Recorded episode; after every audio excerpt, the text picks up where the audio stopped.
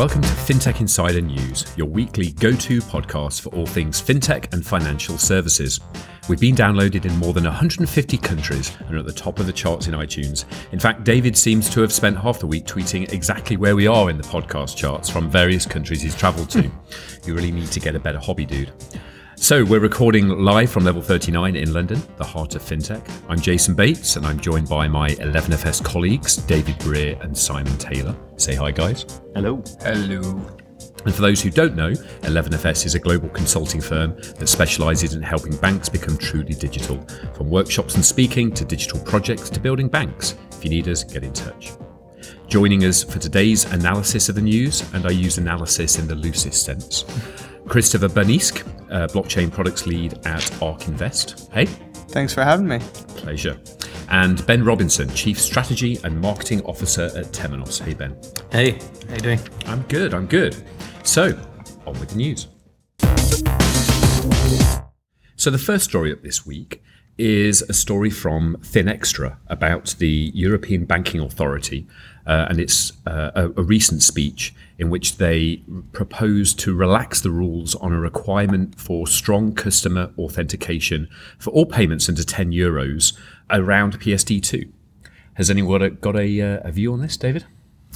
I, I think it's a, a, really interesting one. I, I, don't like to start seeing any relaxation really around where PSD2 could go and, and actually what it could mean, because that starts to leave holes in terms of uh, wiggle room for the banks to try and get out of this one, like we've seen them do in many other regulations in this space. So interesting but worrying signs. I, I'd worrying trend, but actually in this case, it's kind of sensible, right? So you can make a contactless transaction for up to thirty pounds, thirty euros, but actually, if it was going to be PSD two, it would have to be ten euros, ten pounds. So that makes absolutely no sense that you would have that that disparity there.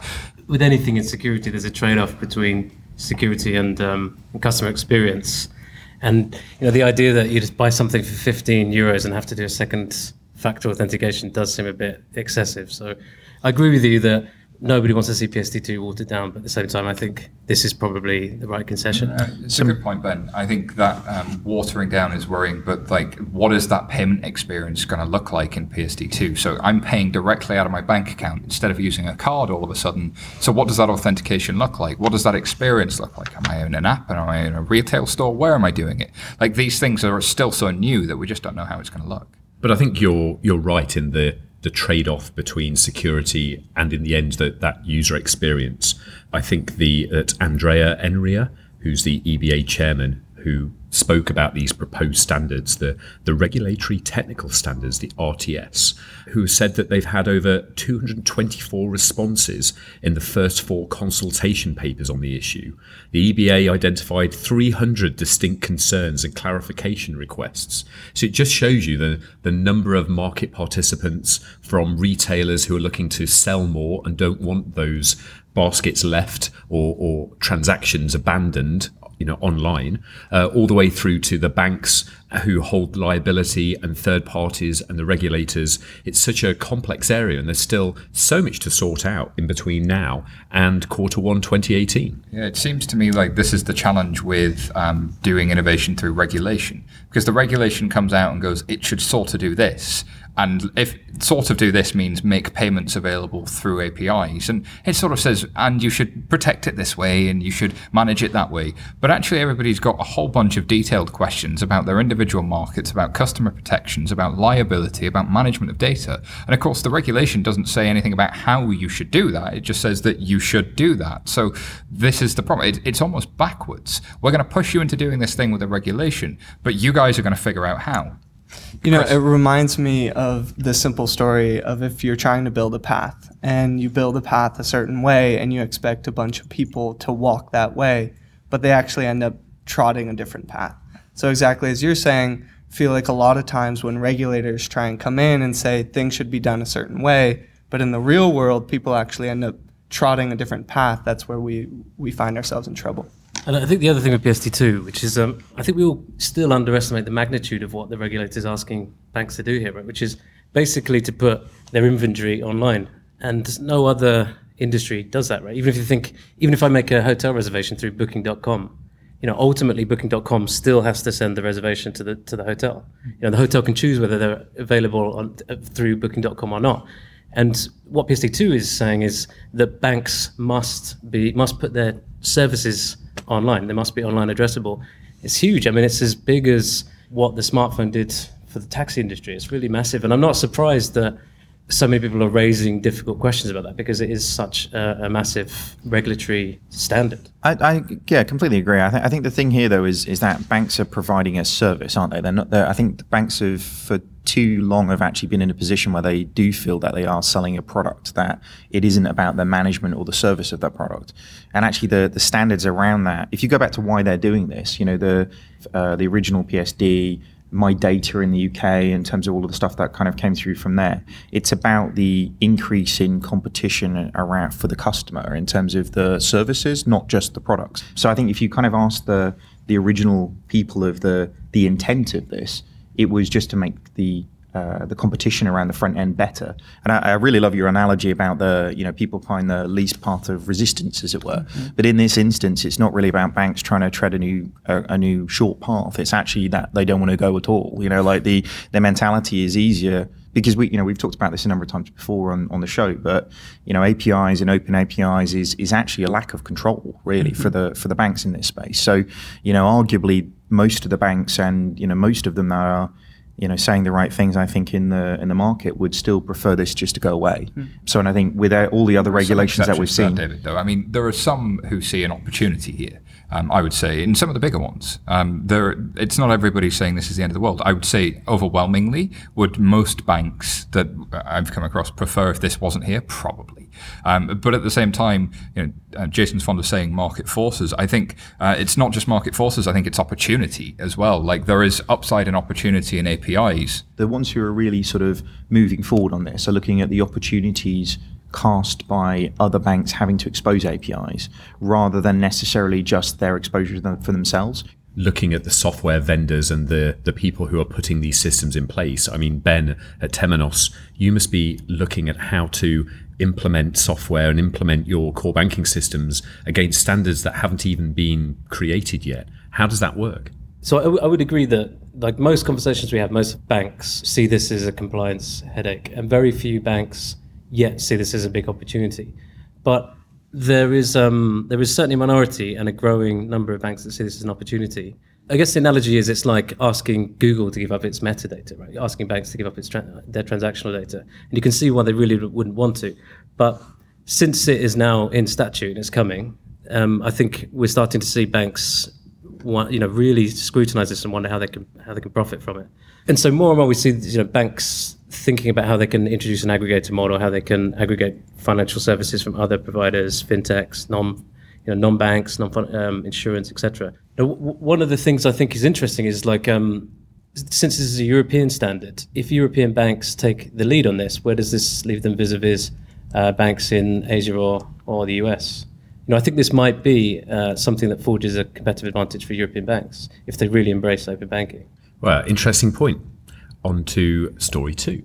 Brits warm to mobile tap and pay. It's interesting because it took a long time, didn't it, for Apple Pay to take off? And but now, I mean, you know, growth figures like that. I mean, it seems like it's really starting to to um, to reach some sort of tipping point. And I just think with anything in financial services, the initial adoption rates are always going to be slower because I think there's always inertia around trying new things when money is concerned. But uh, I think I, I, certainly think that's very interesting, and I think maybe we'll come back to this in a second. But when when I think about sort of mobile payments, um, I was thinking about sort of some of the downstream implications of those. You know, like it's because clearly, if you're using Apple Pay, you have a much uh, you have a more distant relationship with the underlying card provider. Hmm. You know, and I think that, for example, massively um, increases the intensity of the battle to be that default card in Apple Pay, the default card in Uber and so on. Like if you, if, I don't know if any of you have changed your credit card providers, but it's amazing how many places you've entered that credit mm. card. You have to go in and change all the hotel reservation sites, Uber, and it really means that your your credit card becomes quite sticky if you are that default provider. Uh, it's worse than that for me, Ben. I've reached the point where um, I now know the PAN and expiry and CVV off by heart, and changing that is, is a real pain because I can no longer type it in. Chris, you wanted to say something? Yeah, I, I think you nailed it, Ben, with this idea of a bit of lag uh, to the behavioral change because so I live in Manhattan, right? And there's only a few stores where I regularly can go to and know, okay, they're going to accept Apple Pay. And I've now gotten into the habit pattern of, okay, I'm going to pay with Apple Pay there. And if I'm just going to that store, I can leave my wallet at home. But with most other stores, you know, I still have to carry both. But I think over time, we're going to see increased momentum to this as people's minds are primed to pay digitally. I'm still not. I'm still not convinced from a customer proposition perspective that, that the current generation of mobile enabled payments is a good solution hmm. compared to carrying a small piece of inert plastic that always works and is always on. I'm carrying a much bigger device that runs out of power on occasion and could leave me completely stranded, which means that I need to carry a backup piece anyway, which means why not use that in the end? I agree that the piece of plastic often proves its utility in moments like when your when your phone runs out of battery, but there are some great little perks like if you lose that little plastic piece, if you have Apple Pay, you can actually regenerate your card much more quickly than them sending it to you, right? Or I'm traveling right now. I can if every time I pay with Apple Pay, I don't have to worry about stuffing that receipt in my wallet and showing it to my provider, right? It's just in there. So I think over time there are perks in that digital trail and the instant uh, way in which you can renew that that payment device. It, it's interesting. It, it sort of it's worse in the payment experience, but it's better in the surrounding areas in terms of the, the stuff that makes up a payment. But I think uh, to your point, Jason, I think the the experience kind of needs to be enriched beyond you know, particularly the spaces where uh, you know Londoners are being incentivized to use it for uh, undergrounds, etc. Then it is actually a worse experience than the experience that you would have today, really. Or look at Amazon stores, right? The the new stores coming out, the kind of thing where you don't even have to go and tap; it just recognizes you. It can cross correlate where you are, and voila, the payment is made. And so I spoke to Dave Birch, who had some very similar ideas to you, Chris, on, on exactly that. I'm here with Dave Birch, the Director of Innovation at Consult Hyperion. Dave, good to have you back on a FinTech Insiders Thanks for inviting me back. Uh, Well, there's a great story this week that we've seen about Brits warming to mobile tap and pay, and a couple of interesting stats in there about year growth of 247% of people using mobile phones at the point of sale to make transactions. As Brits, are we warming to mobile payments, or is this just a you know a growth from a small base? What, what's really going on? Well, I mean, if I wanted to look at the sort of overall trends, I, I'd want to look at four figures really. So I want to know what proportion of card transactions are boring old chip and pin, what proportion are contactless EMV, which is what they're talking about here, uh, what proportion are mobile app running on the card rails, so Uber, Starbucks, that kind of thing. And then what what proportion are, you know, completely new and different, you know, Alipay or whatever. So there's sort of four areas I think that we need to look at to try and see the overall trend. And I think all this figure tells us, because my suspicion, which by the way is quite well founded, is that mobile tap and pay remains still a very small proportion of overall contactless use, is that it's grown fast from a very small number. But to be honest, I think it's still actually quite a small number. The total amount of transactions we've seen uh, is 38 million, which I think um, you're, you're more familiar with the, the ballpark figures, um, you know, and against a 288 million pound spend, where you know you'd see all retail transactions in the UK being, you know, maybe uh, half a half a trillion or something, you know, in the 500 billion mark. So this does seem very very small, but they are talking about people using a mobile app or Apple Pay or um, Android Pay at a point of sale specifically. So it seems like a reasonable amount given given that that's what's the case is. But you know, is this a, a just growth from a small base? I think is, is what you were kind of driving to there as, as being. A, I think if we're trying to sort of work out where that's going, I mean, if you if you bear in mind there were probably, but I think to, you're right. Total card spending in the UK last year was 600 billion or something like that. Round about 15 billion purchases, something like that. So 288 million out of 600 billion is statistically zero. I mean, you know, if you round it off on the spreadsheet, it's still naught.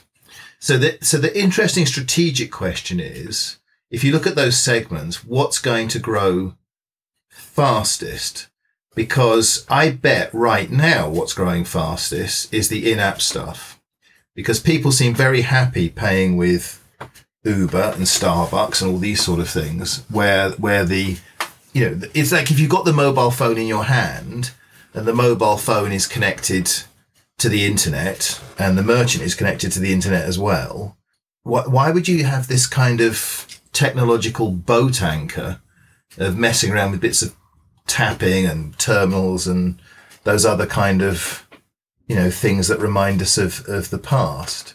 So it seems to me that the key figure is what's the growth of tap and pay um, compared to the growth of app and pay? And then of course i'm also curious to know what the what the outlier is. So what's the other stuff the stuff that's not happening on the conventional card rails whether in app or not? So, so there we're looking towards what's going to start going on with Zapp and Pingit and things like that. What's going on with Alipay and WeChat. Because, you know, we're moving into this PSD2 world, the instant payments world, the push payments world. And I just wonder, I mean, I don't want to be too gloomy or anything because I love this stuff. Uh, but I wonder if we, if we spent so long messing around with the tap and pay stuff that actually it's it's going to be overtaken by events. Dave Birch, um, thank you for joining us on FinTech Insider News. You're more than welcome, Simon. Cheers. So thanks, Dave.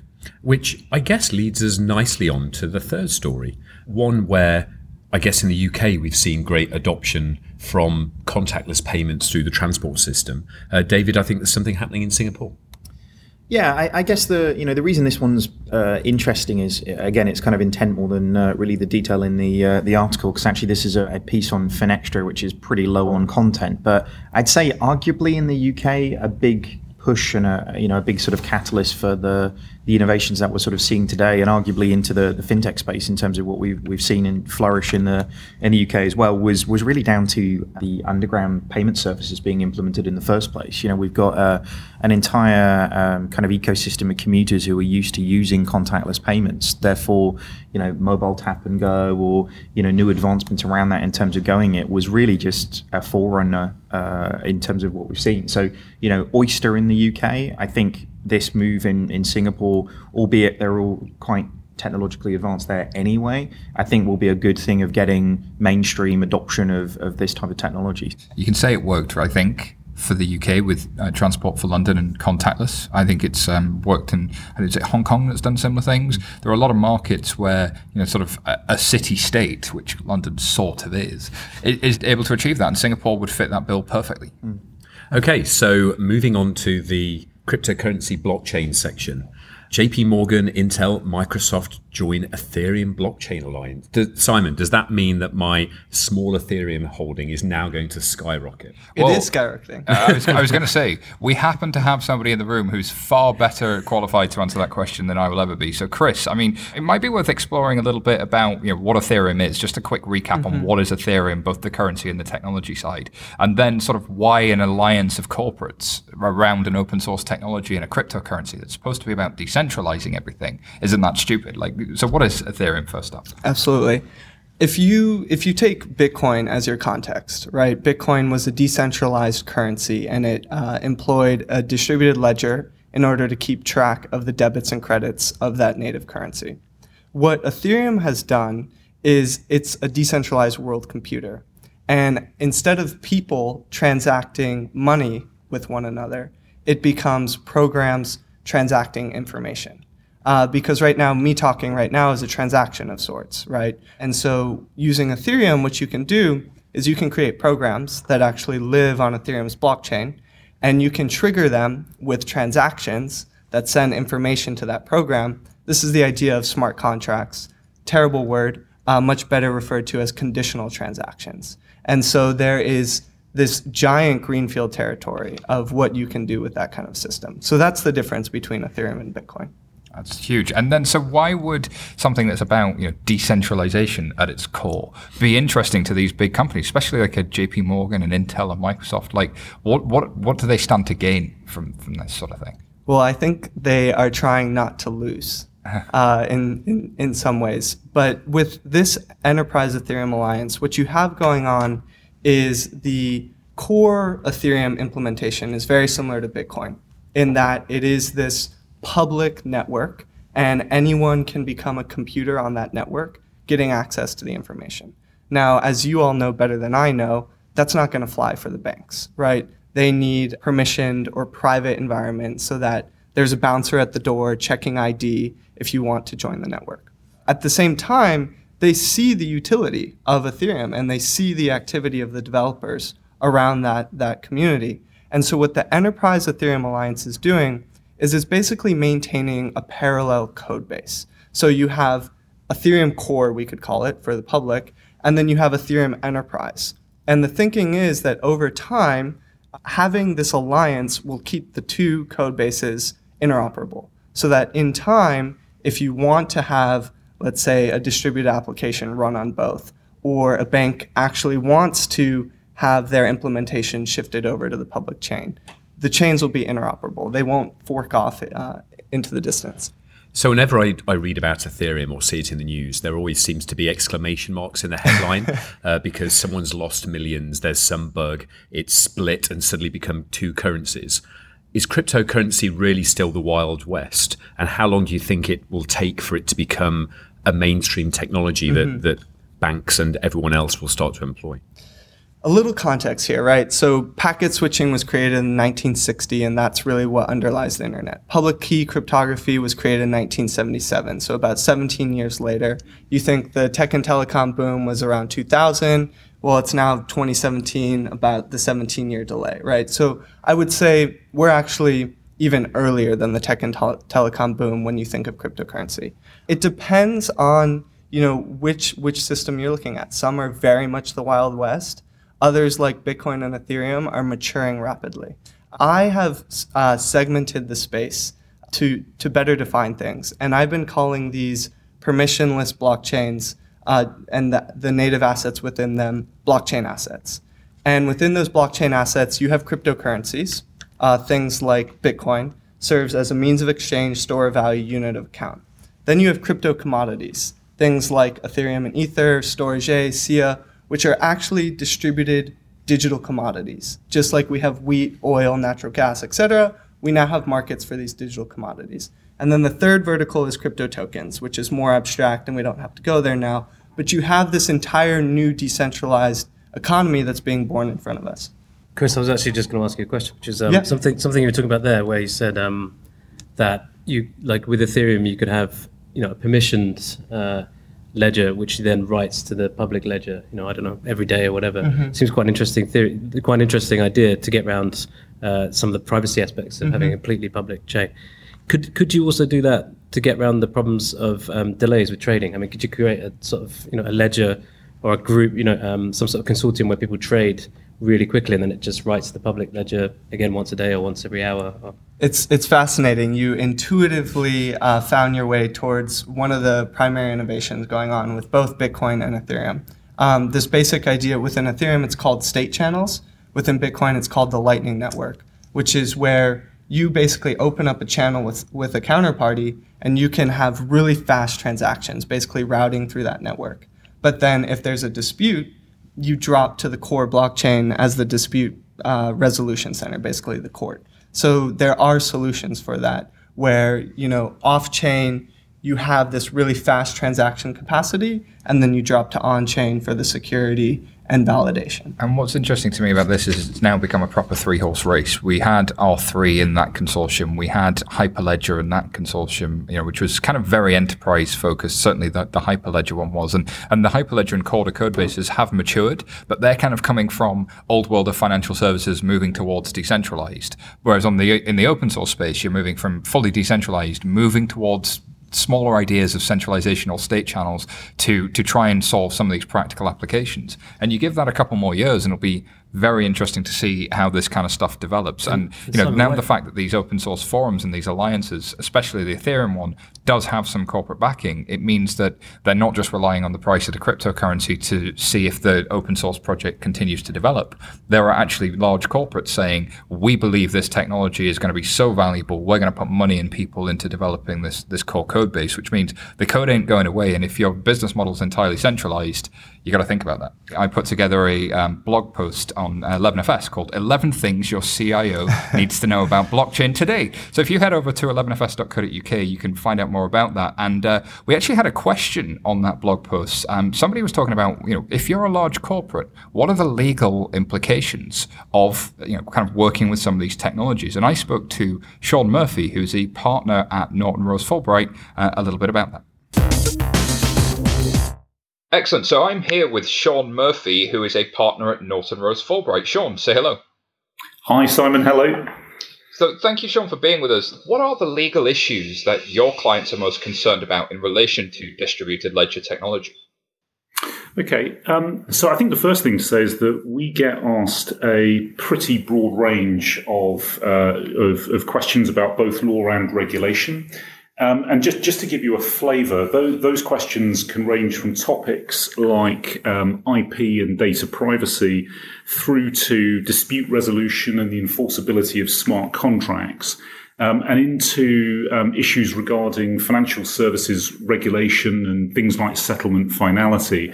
Now, obviously, not all of those issues are going to be relevant for um, every use case. So it really does vary. The, the, the, questions that, with the legal and regulatory questions that will be um, relevant to any particular use case will, will vary on a case by case basis. That's really kind of the, the challenge, I suppose. Um, but are you seeing anything specific around sort of data protection as an inhibitor for potential deployment of DLT? And, and what are your thoughts?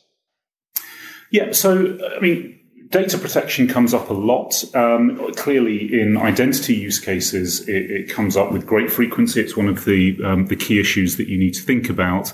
But it also comes up more generally uh, with with other use cases of DLT.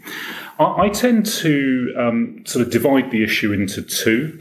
On the one hand, you've got a practical question and a practical concern, uh, which is to do with the um, the security of data. How secure is my data uh, on on the blockchain or the ledger or um, in connection with the blockchain or the ledger? And that's really a practical question um, which uh, demands um, a technological uh, or, or, business response to it. So I, I won't um, talk about that. But the, the other um, sort of aspect of this question is particularly where personal data is being uh, stored on a blockchain or a distributed ledger how can you comply? You know, what are the, the applicable um, data privacy requirements and, and how can you comply uh, with them? And just to give you um, a sense of the kind of requirements that we might be talking about, and again, it varies from jurisdiction to jurisdiction, but they are things like do uh, data subjects need to be notified about how their data is going to be used? Uh, there might be uh, requirements regarding the accuracy of data there might be requirements regarding the duration that data uh, can be stored for. Um, and there can also be restrictions on the transfer of data outside a particular jurisdiction or, or, or geographic area. So potentially lots of um, different issues to think about. Uh, data privacy um, regulation should not be uh, an insurmountable obstacle to many, if not most, uh, use cases. But the key thing for anyone who is sort of concerned that their use case uh, may may face um, or data privacy regulations may be applicable to it is to think about those issues at an early stage and factor them into the structure and development of the, um, the, the solution that you're building. That's fantastic, Sean. And, one last thing before I let you go, uh, there's a lot of talk about smart contracts, and contracts and law seem very close together as subjects. What kind of questions are your clients asking most about smart contracts? Well, I think the questions that the, the, question, the single question that comes up the most frequently is to do with the um, whether smart contracts are binding and whether they're enforceable. We um, conducted a multi-jurisdictional survey uh, together with R3 at the end of last year looking at that question, we, we surveyed the law uh, in eight different jurisdictions, and it won't come as any surprise that the, um, the, the answer to the question of is a smart contract binding and enforceable varies from model to model and also varies from jurisdiction to jurisdiction. I think it's fair to say that those models of smart contract that attempt to uh, entirely codify a contract and completely do with natural language contracts are going to um, are much more challenging from a uh, legal uh, perspective when it comes to questions of are they binding and are they legally enforceable. Whereas those models of smart contract that sit at the other end of the spectrum and the, the code sits alongside a natural language contract and automates the performance of aspects of that contract those kind, those models of smart contract are, are, much easier to fit within the existing um, legal framework. Uh, and there's, I think, a higher degree of likelihood that those contracts would be uh, binding and enforceable. Which is not to say, though, uh, that it wouldn't be possible to have a fully codified contract that was binding and enforceable, but a lot more analysis would need to be carried out. Sean, uh, excellent summary. Thank you so much for being with us on FinTech Insider. My pleasure. So thanks, Sean. And now we'll throw to the sponsors. Critical mass. That's what turns the smallest ventures into life changing forces. Reach critical mass by joining Temenos Open Marketplace for FinTechs, opening up access to 2,000 of the world's largest financial institutions. Don't just take our word for it. Temenos Marketplace has just won Reader's Choice Best Emerging Innovative Technology Product and Service at the 2016 Banking Technology Awards. Join Temenos now. We make the money go round. Let's be honest, most digital banking experiences just aren't that amazing. Learn how more than 180 banks worldwide, including Barclays, Deutsche Bank, and BBVA, innovate faster with Strands as their trusted fintech partner. To find out more, visit strands.com today. So thanks again to our sponsors. So moving on to the next story, top bank executives required to vouch for cyber attack defenses. There was an interesting article in the FT. There was an interesting article in the FT this week uh, suggesting that the world's biggest banks and insurers will have to meet New York regulators' tough new rules. Uh, top executives from some of the world's largest banks will have to vouch for their company's resilience to cyber attacks. So, will they be putting their houses or their liberty on the line? Uh, what do people think? This is remarkably prescriptive from the NYDFS. It's sort of you have to certify every year that you've notified of uh, any serious breaches within 72 hours of discovery and a, and a whole bunch of other stuff. But from a cybersecurity standpoint, you want to be a lot more reactive than proactive. The idea that you can have a, a playbook that you just roll out every time you get some attack that's not the nature of cybersecurity. It's changing and it's evolving every day. That what you need to be able to show is that you are open and honest about it and that you can deal with it. And that's as much about uh, changing rule sets and changing landscapes as it is about anything prescriptive about what you're supposed to do. I'm all for holding people accountable, but this seems exactly as Simon was saying, a bit too stringent. I, as an executive, would never put myself on the line this way because these systems are so complex and hackers have advanced so much that it's basically Swiss cheese. There's uh, the famous quote, I think, from someone from the CIA or FBI, um, basically saying there are two kinds of companies. Uh, those who have been hacked, those who haven't been hacked. It's those that have been hacked and those that know they've been hacked, right? Wait, yeah. but they've all been hacked. Yeah, yeah, yeah. yeah. However that quote goes. So um, that basic idea, you know, coming at it as an executive, knowing that these systems are like Swiss cheese, having regulation like this puts people on the line. I, I completely agree with that. I think this is an arms race that the banks are, are not really equipped to, to win, and it's a it's very interesting that given everything that's gone on over recent years in the banking system that this is the one that the New York regulators particularly coming out to get executives to to vouch for.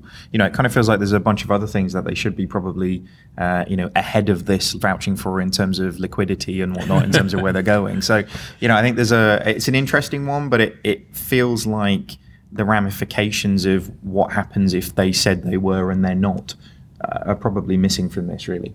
I mean, you can understand why this has come about because they really want to concentrate minds on what is, you know, a threat that's growing exponentially, right? Because you know, we talked about PSD2 earlier, and one of the things that people don't talk about much about PSD2 is that by putting everything online and by opening up to a whole bunch of new intermediaries, we massively increase the scope for cyber crime. So you can see why they want to concentrate minds. But I agree with what you're saying, which is, you know, this is a liability that I would not want yeah. to take on myself.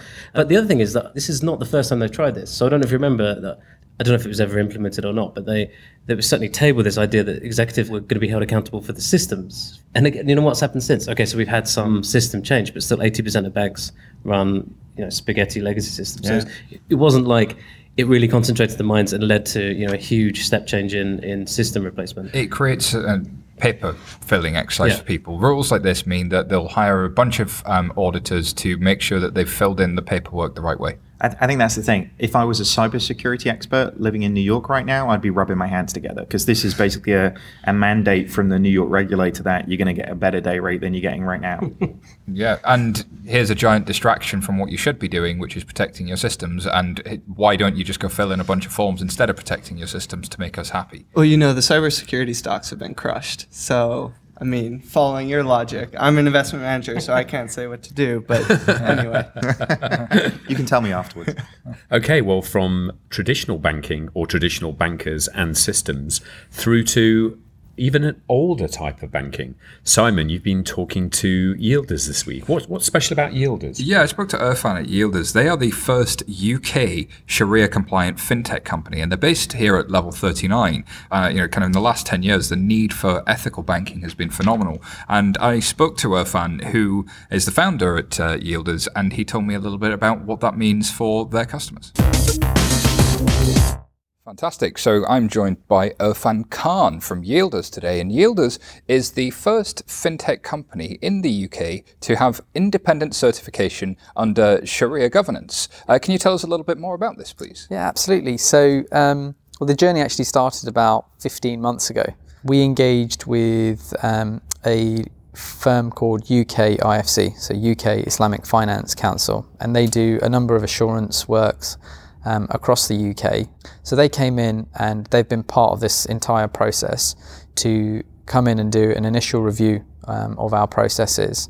And then what they've also done is given us access to some sheikhs. So then we then selected a sh- prominent sheikh known as Abu Isa, who then came in and reviewed everything. So they reviewed everything from the business practices, the processes, the legal documents, the contracts, how we perform as a business, um, shareholders' rights, the rights of shareholders post an investment as well, so how we treat them. So it's an entire belts and braces sort of approach and review of the whole um, the business. That's fantastic. And really, what Sharia is is really just about ethical finance. So a lot of people get hung up about the word about being uh, Sharia certified. Well, all it is is really an ethical business in And, practice. and we need that in financial services if you look at the last decade. And how do you provide those assurances? Like, what would um, being uh, kind of uh, Sharia certified really bring to your organization, and what do you have to do to achieve that, that kind of standard? So, the, I mean, the journey's been long and it's been difficult, but really, there's there's just a few core principles around it. And so, obviously, being ethical is one. The transparency of information um, and data. So, and it's about sharing of risk and reward. So, you're not supposed to take and provide undue risk to investors without there being um, the necessary reward. And you're supposed to have balance between transactions as well. So, for example, one of the ways that we do this is we translate our fee structure into creating reward and profit for an investor rather than front loading fees um, and waiting to see if a performance of an investment goes up or down and then it has an impact on the investor. We actually earn most of our fee income if there's a profit generated for the investor. That makes a lot of sense. I mean, a lot of the conversations we have at 11FS as a consultancy with banks is there are a lot of community banks now that are thinking, what are their roles in the 21st century? And actually, the ideas you're talking about are pretty, pretty leading edge. Like, I haven't really heard of anything like that. That's pretty innovative from a financial services perspective. Irfan, thank you so much for joining us on FinTech Insider News today. Welcome. So thanks to Irfan. On to the next story, and this one's from the Register. Telco Orange to open bank next month. David. Yeah, I, I, lo- I love this one. And A, I don't read enough stuff on the register because just their tone of voice is awesome. So they said MWC Frenchy Telco Orange is re- reinventing itself as a bank next month, which I got a chuckle out of, if nothing else. But yeah, this is super interesting. Some really quite bold statements coming out of uh, their head of group strategy at Orange saying that they're going to be launching a bank in the next few weeks, which will be very disruptive in the French market. And it's quite exciting now to be an incumbent but feel like a newcomer.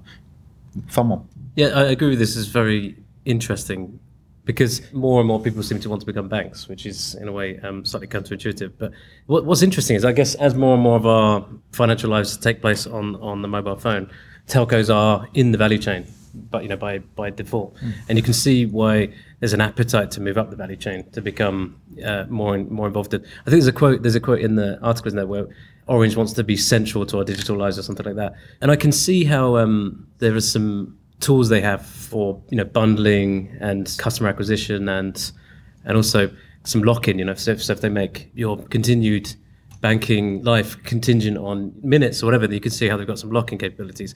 But where I struggle is I just I really struggle to see the value proposition beyond that. Yeah, You know, why what- France? Like I see this in sub-Saharan Africa, I see it in Southeast Asia, I see it in economies where bank branches are very, very hard and banking penetration is very, very low. But in a market where that's not the case, then you're really going to have to differentiate if you're going to come into the market. You're going to have to bring something that's a little bit different to being a Me Too. Well, you can, but you can look at London. Oh, you can look at the UK and what four new digital banks in are coming coming up and around. You can look at Germany, and we know Solaris and the guys and N26 in Berlin. It's kicking off there.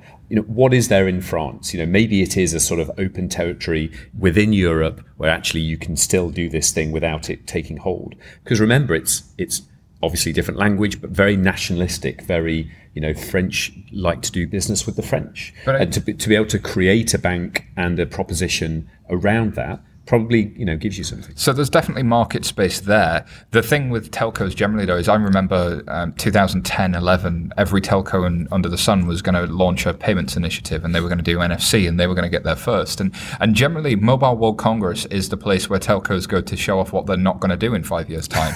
and so this just feels like another one of those. Like, does anybody violently disagree? Or No, so um, so M-Pesa, so the uh, the M-Shwari banking service, it actually, actually runs on Temenos. I'm quite familiar with that, and it seems like that one was a lot luck, right? Because you know Safaricom had such a large coverage in Market Kenya, penetration. your market penetration, seventy plus percent of the population. So they had, so you had high penetration. Plus, as you said, you know, you had a problem where banking was too expensive and couldn't be distributed. So you had the perfect conditions to launch for a telco to launch a banking service.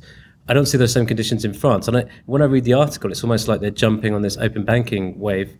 But why would Orange be a better aggregator than Amazon or Apple or any other or a startup. I- I think or a to- startup or a you know, new digital bank? I think to Jason's point, though, I think don't underestimate the love that French people have for the Orange brand, and I, I think that that carries a kind of a huge amount in this space. That actually people are so loyal to that brand that actually the expansion out into additional services, I think, were really really interesting. I think the thing that I kind of take from this is they were actually trying to offset lackluster revenue by branching out into banking. And that feels like to me like probably it's the wrong time to be coming into banking to kind of get that you know that big payday. It- but one of the interesting quotes that uh, the director of data at Telefonica was actually saying towards the end, end of this was they were looking at ways to monetize selling anonymized customer data to help its corporate customers as well, which again is quite an interesting statement to do given the balancing out of that coming in, being a trusted brand in terms of what you're what you're doing and how you how you're going about doing it.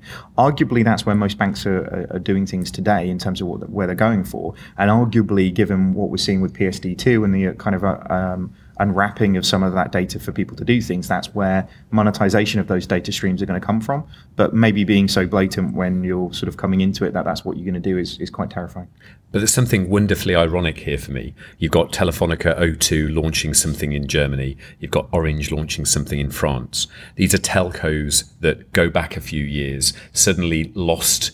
Uh, suddenly were commoditized. They became the back end pipes to someone else's handset, and now they're entering an industry. And you know, is this a uh, we're back and we know how this plays out? you guys are all going to lose, suckers. So we're going we're going to jump on the front. why does everyone want to be a bank? And w- when I'm thinking about what a bank used to be, it used to be a mechanism where they'd have to store a lot of physical cash, and there's hmm. you know a special security means that is necessary for doing so. But in an increasingly digital world, going back to cybersecurity, right? You just have to have proper cybersecurity defenses, and value is digitally based, and maybe a telco is actually more adept at doing this than a traditional bank. It really tosses up this idea of who has the native edge in being a bank in a digital world. That's super interesting, I think.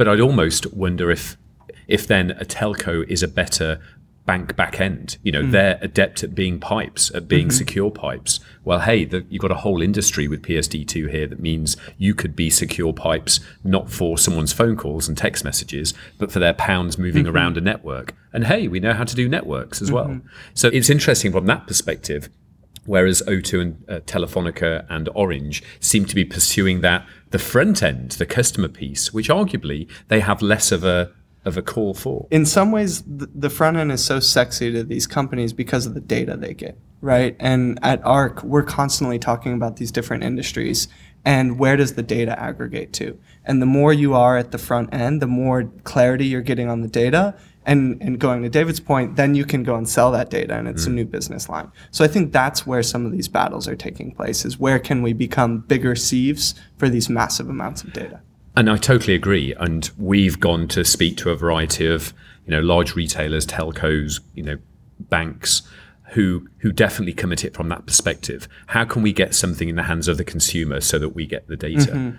But that ultimately leads you down a path of let's just get something out. We're really focusing on the prize. We're focusing on all that lovely data I'll get and be able to monetize. There's an evil laugh in there somewhere. exactly. Yeah. Um, and I kid you not, we've sat in a in a boardroom and asked the people, you know, around the table making these decisions, talking to us about building this thing. So why would a customer sign up? And they're like, uh, you know, uh, uh, it really gets into difficult conversations because they're so focused on the the business outcome being so attractive that you almost forget that actually there are you know millions of customers out there who have to be persuaded to move from whatever they are now onto this new thing. something that I was thinking about when we were talking was, you know, what, especially in the data realm, who are the data monsters? Google, Amazon, Apple, a few others, Netflix.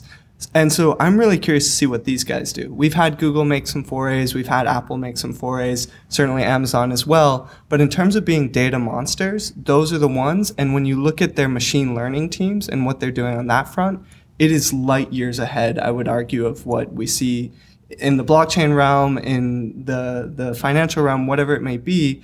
And in some regards, those machine learning algorithms are pliable. So you can start to use them in, in different applications. And so one thing I think about is with the financial companies, while they are fighting over this data, maybe they're missing uh, the forest for the trees, while you know Google and Amazon are actually sweeping up far vaster amounts of, of data. Completely agree with that. I, I- think that's the that's the play. You know, it's the the people coming into the market with as much money to spend and arguably larger customer bases to do things with.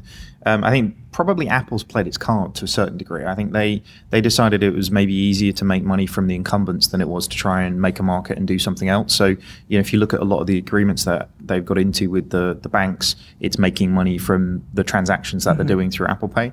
Um, Google, I think, is probably a very different kettle of fish. And to your point around what they can do with with that data, I guess it's whether the existing arrangements that they've got, because Google supports most of the, the banks on the planet in one form or another. Definitely, it did when I was in a bank with uh, the amount of money that we're spending through AdWords, etc. So, you know, can you start to cannibalize some of your clients through maybe forays into Biting doing interesting things? feeds. Exactly. It's always a always a difficult thing to do, isn't it? I'll just pick up on two things you said, right? So first of all, I totally agree that I think the big threat to banks comes from aggregators, and that's why I that's why I really struggle to believe that Orange could be a better aggregator than say Amazon, because or Netflix or any of these guys who are really really excellent on data analytics, and that's why I think it's really important that banks they play the trust card, because the only reason you would not do all your banking through Amazon is because you have an inherently stronger sense of trust with your banks. I think. But I guess the banking stack or the traditional banking model has been one vertical against another, one vertical bank against another vertical bank. And now we're seeing this horizontal platformification. But There's cloud based uh, companies. So Amazon can support multiple banks. There, there are cloud based uh, uh, software providers who can provide core banking to a variety of banks. Then there are new brands. Uh, so, so for me, almost you start to look at what's best of breed and how do these things fit together, and therefore, how does my Barclays account uh, allow me to transact, and I trust them to keep my money safe, uh, connect to my Google intelligence because they organize the world's information and they help me to get from point A to point B geographically by telling me all of the various public transport options. Well, now they can tell me how to get from point A to point B financially with all of the various different financial options. I would uh, disagree with one thing you said there, which is um, so this is my, my theory is that banking, the, the banks that emerge successfully from this period of disruption and um, and the sort of breaking up of the value chain, if, if, if you will, right, will be those that actually remain vertically integrated. Because I think you've got to um, you've got to control the distribution. If you stand any chance of upselling, cross-selling, etc., you've got to control distribution. I think you've got to control fulfillment in the way that you know Amazon started off selling books um, when other people would hold the inventory, and pretty soon it, it, had its own warehouses, and now it has a massive logistics network to be able to deliver really wonderful fulfillment. I think banks remaining vertically integrated allows for that, but they have to be thin. So they have to basically make a choice about which are really core services, which are strategically important, or which do they make make sense for them to provide because they require loads of capital. Like you, you, you can imagine a startup, a Silicon Valley startup, wanting to to give a mortgage, right? Because it's 40 years of capital tied up with a really low return is isn't very exciting. But all the rest, they should basically say, okay, we're opening those up, we cannibalize our own business, and we remain vertically integrated but thin. That's that's my theory. So, which leads me wonderfully on to my favourite vertically integrated focused bank, Monzo. Yes, uh, that's just raised twenty-two and a half million, so nineteen and a half million through Thrive Capital, Passion Capital, and Orange Digital Ventures. Orange arises again. And indeed, I guess the story is less about the raise, which is amazing, and congratulations to the team there, but more about the crowdfunding raise. If you remember last year, Monzo raised a million in a, uh, a record breaking one minute and 36 seconds, uh, breaking the equity crowdfunding record. And this year, I think they're probably going for a different record. They've uh, announced that uh, if you go to monzo.com slash invest, I think, you can register for um, up to a thousand pounds of investment. So, uh, Simon, I think you spoke to Tom. I did indeed. Hi, so I'm here with Tom Blomfield, the CEO of Monzo. Tom, good to have you back on the show. Great to be here. Thank you so much for being here. I know it's been a very busy couple of weeks for you. A couple of things happened. First, uh, you raised a new round of funding, uh, a lot of exciting things there. And second, uh, in the last few days, you've uh, had an outage. Um, I wonder if uh, you could tell us about the roller coaster that is running a startup, maybe starting with the fundraise and your ambitions for Monzo. Yeah, sure. Um, so, this is the fundraise that um, helps us launch the bank account. So as a as a regulated bank, we have certain capital requirements, and as sort of one of the final steps, getting our restrictions lifted on license, we've got to get a bunch of cash in. So delighted to close last week uh, a 22 million pound round led by Thrive Capital in New York, um, with participation from Passion, you know, a long-time supporter, and Orange Digital Ventures, um, who are the venture arm of the telecom, the telco in in France. We've also included two and a half million pounds of that 22 for crowdfunding. So if you remember, we did a, a round last year where we raised a million pounds in 96 seconds. So we've tried to learn some of the lessons there, and we're doing it slightly differently this time. But I'm very, very excited for that crowdfunding. Yeah, no, the crowdfunding seems huge. I think the last time I looked, um, for every position where somebody could crowdfund you, you've got three or four people waiting in the line. Uh, that must that must feel pretty good that people really want to be investors. I mean, it's it's bittersweet because it means that three out of four people who've pledged money won't get to invest. And so, you know, we tried to learn the lessons from last time where, again, selling out in 96 seconds mean there are a lot of frustrated people. And so rather than do a, you know, take an hour off work at lunchtime and click furiously and try and crash Crowdcube, what instead we've done is a pre-registration period where you pledge an amount and then we'll just do a ballot. So it's hopefully a little less sort of frustrating in the sense you don't have to waste an hour of your time clicking but you know, it, it's an amazing testament to the strength of feeling that many of our supporters have, which we're just hugely, hugely grateful for that. But you know, we're cognizant of the fact that at least three quarters of those people aren't going to get to invest. So Absolutely. Um, so, speaking about the strength of your supporters, I saw um, some interesting social media in the last sort of uh, day or so. Uh, even though you guys had had an outage, it seemed like your customers were being very good about it. Um, can you tell us a little bit about this card outage that you've been experiencing and, and what's happening there, and then you know kind of how that might be different uh, once you guys become a full scale bank? Yeah, for sure. So, first of all, I just want to apologise. We were down uh, yesterday for I need to go and check the logs, but 12 or 14 hours, I think, without during which cars didn't work. which was a hugely, hugely frustrating experience for tens of thousands of our users. I mean, I myself got my Tesco purchase declined at the, at the till, which is just hugely embarrassing. And, you know, that, that was a minor inconvenience for me. And I realized a lot of people had much, much more severe inconveniences. So, first of all, just apologies from myself and the team, many of whom were working uh, all of Sunday and all of last night to try and get things back up and running. The, the root cause was an outage at our card processor. That is a third party uh, outsourcing provider that effectively sits between ourselves and the MasterCard network. And when they are down, uh, we just don't see any traffic from MasterCard, so we're unable to authorize or decline transactions from uh, on a card. And so, from a customer's perspective, your card just doesn't work. But it's incredibly frustrating because it also meant that there was nothing in the short term that we could have done to prevent it. I mean, clearly we take responsibility for choosing our outsourced suppliers. And one of the steps that we we took several months ago was to decide that actually we wanted to bring that capability back in house. It's something that's so core to maintaining reliability and stability that actually we believe that by building it in house, we can we can offer a better experience to our customers. So I'm delighted to announce that just last week we actually finalized the testing of our own MasterCard processor. So we're now directly connected into MasterCard and we'll be processing all card transactions on our own technology uh, for the current account. The prepaid card will still run on the same rails and that will be wound down over the next few months. But as a bank, we'll be running this card infrastructure on our own on our own systems, um, which just gives us a, a greater sense of, of, of control, I guess. Tom, that's absolutely fantastic. Thanks for being with us once again on FinTech Insider News. So, what do we think about crowdfunding and equity crowdfunding and seeing it as a new model of delivering? Obviously, there's appetite in the in the pub general public to get into this. We've seen Tandem and uh, Monzo do this, you know, a number of times now. Is this a new model?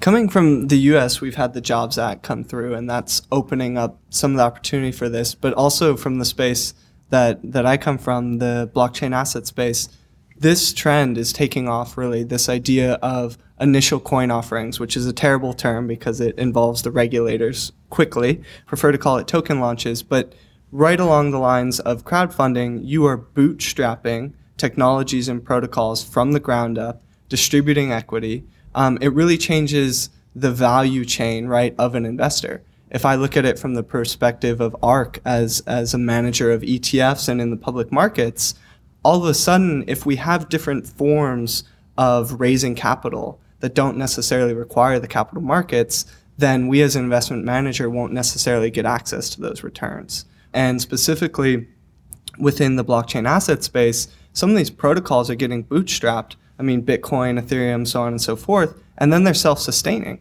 And it's actually the protocol that accrues the value and facilitates the application. And then people build applications on top and those little applications, which are our companies, make money.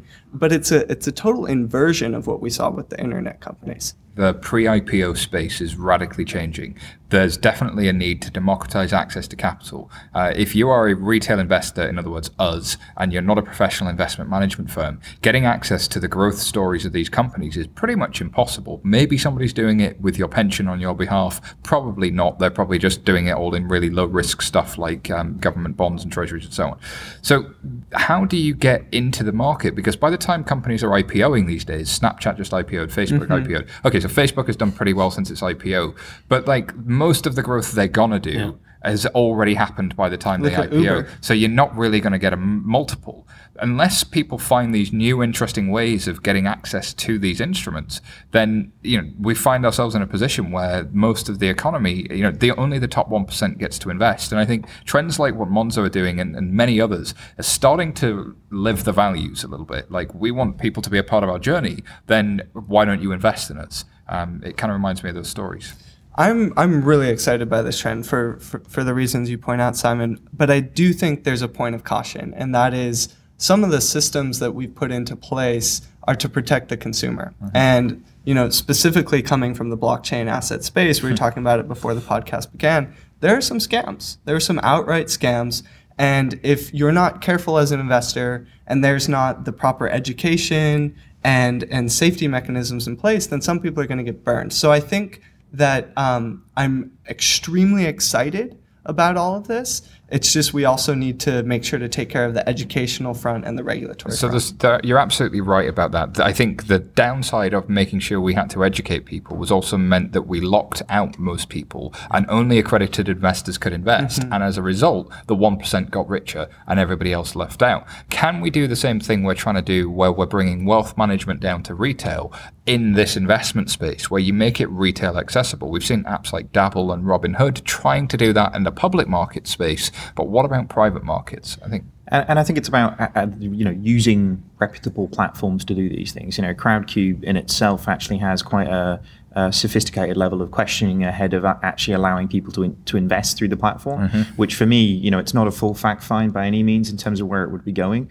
but it does make people very aware of what it should be doing. And arguably, the way in which it asks those questions is is actually quite playful in the way that it's going about doing it. So I think there's probably a get yourselves on there because it looks like these guys are sort of selling like hotcakes, but. The other side of things is, is probably a lot of investment managers could learn a few things from Crowdcube. I should give the uh, podcast caveat here that we aren't investment managers or financial advisors, and therefore cannot recommend any. Uh, Definitely, this is Yeah. this is not investment advice uh, from my perspective in particular. I think Um, uh, I I was going to say I think that there's there's something interesting about going back to previous models, to the cooperative, to the you know the community bank, to a bank or a financial service, a financial institution where people put their money in in order to to do better together.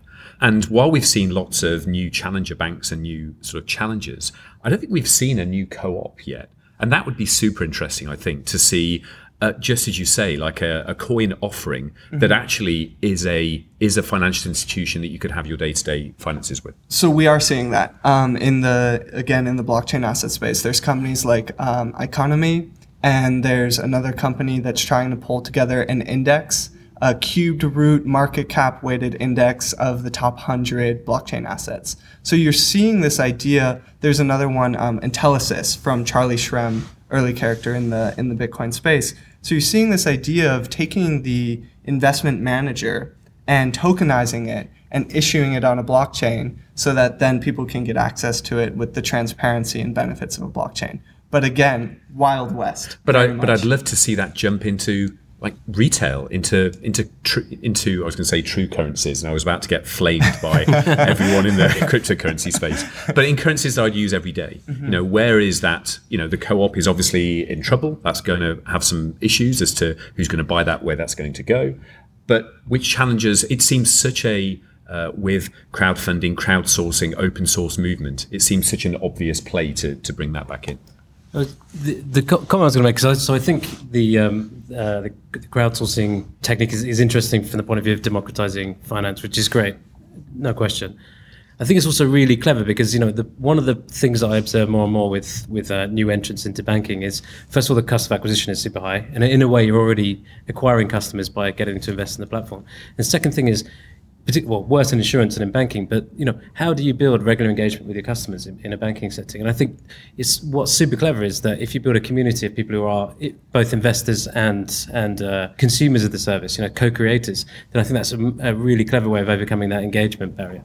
So, from one type of investment advice to another, David, I think you're going to finish with probably one of the best final stories we've had. Well, we, we always like to leave with quite a, a fun one. And I'll be honest with you, as a, a white guy growing up in the 90s, it's clear that I listened to a lot of hip hop, right? Uh, but this is a really interesting thing that uh, sort of came through on this is this is a rapper coming out whose main purpose is giving money saving advice. So this is rapper D1, who comes from, is it Atla- Atlanta, is it? Um, who seems to spend most of his time actually rapping about savings advice, how people should go about not just making money, but actually ensuring that they're they're spending money. And and definitely, I I kind of don't feel that I kind of got this vibe from all of the hip hop that I listened to during Yeah, the make nineties. money, money, make money, money, save money, money, money. it is, yeah. So, but it, so it's pretty refreshing in terms of doing it. But um, you know, some of the lyrics that come out this guy was hilarious. So, I'd uh, highly recommend you to go and listen to the, the the particular song where he's talking about his '98 Honda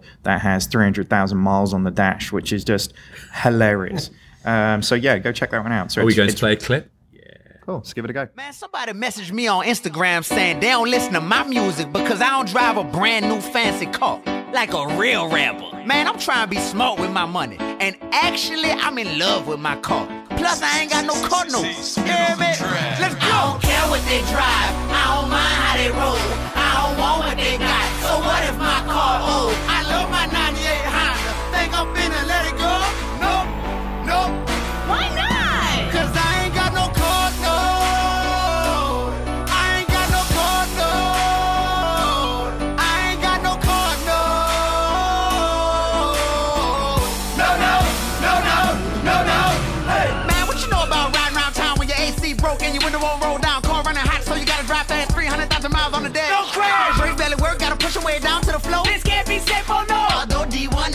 Cheap up, my car smoke more than Wiz Khalifa. People see me in and saying, what the heck? How you still drive that after you got in a wreck? Like I ain't trading it, and I ain't getting it fixed, but I am keeping that insurance check.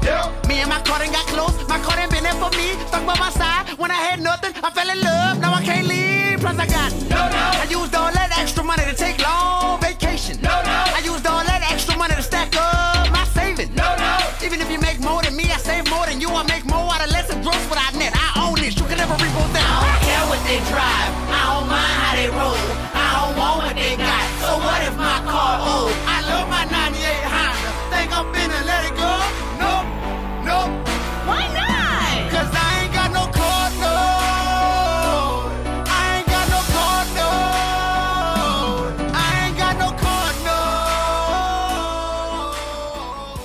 Told you.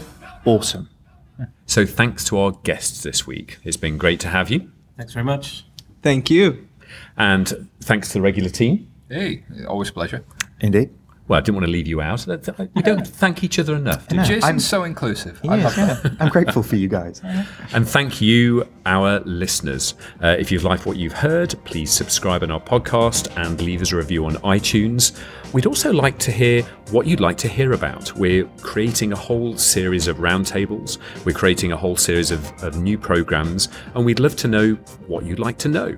So please leave us a comment, leave us a review on iTunes, and we'll talk to you soon. Oh, and just one more thing. We'll be at the Innovate Finance Global Summit in April. FinTech insiders who want to join us can get 30% off tickets with the discount code FinTech Insider. What else? Thanks again. Bye.